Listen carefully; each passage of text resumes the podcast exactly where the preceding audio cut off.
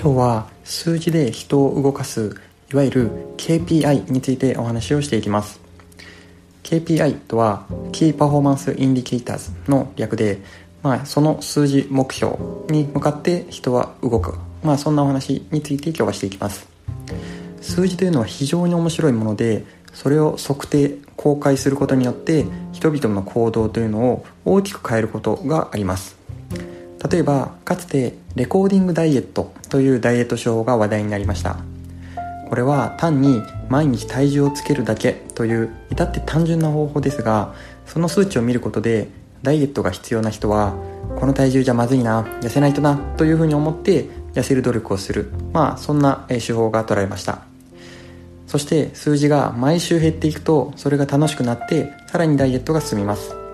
単に測定をするというだけでも数字にはこのように人を動かす威力というものがあります。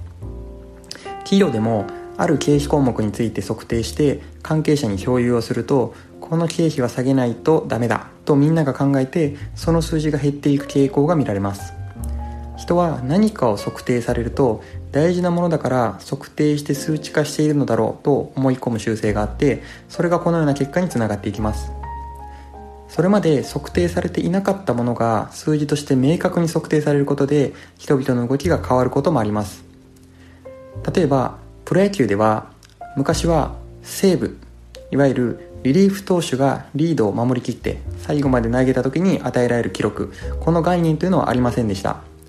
しかしある時期からそれが公式記録になったことで、まあ、それまであまり日の当たらなかったリリーフ投手に脚光が当たるようになり優秀な投手もリリーフという役割を受け入れるようになってきました、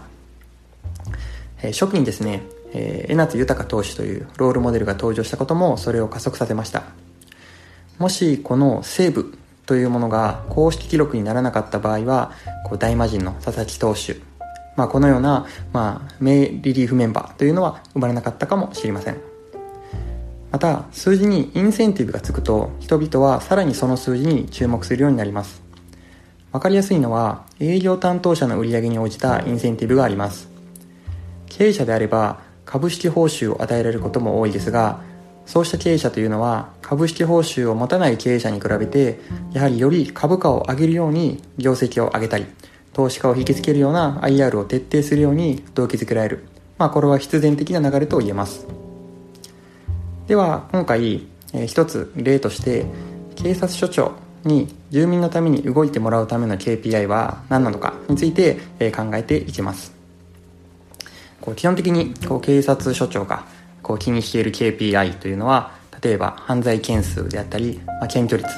まあ、交通事故件数、まあ、交通違反の取り締まり件数このような数字があります。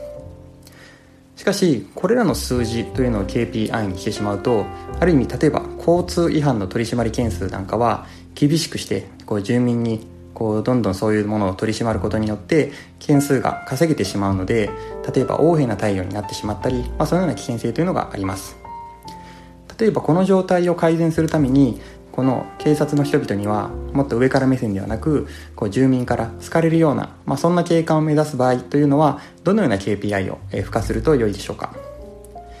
まあ、例えばこの住民からのこう、まあ、360度評価みたいなものとか、警察署に対するいいね数、まあ、このようなものを追加することによって、えー、この警察署というのは、えー、住民に好かれようというような動きというのが働くかと思います。まあ、このような形で、こう最適な KPI を設定することによって人々はその方向に向かって行動するということを、えー、促すことができますえー、ぜひですね、皆さんの周りでも、まあ、最適な KPI になっているのか、今後事業を育てるため、会社をこう今後進捗させるために、え、必要な、そんな目標指標になっているか、え、考えるきっかけにしてもらえると嬉しいです。え、今日の話はここまでにします。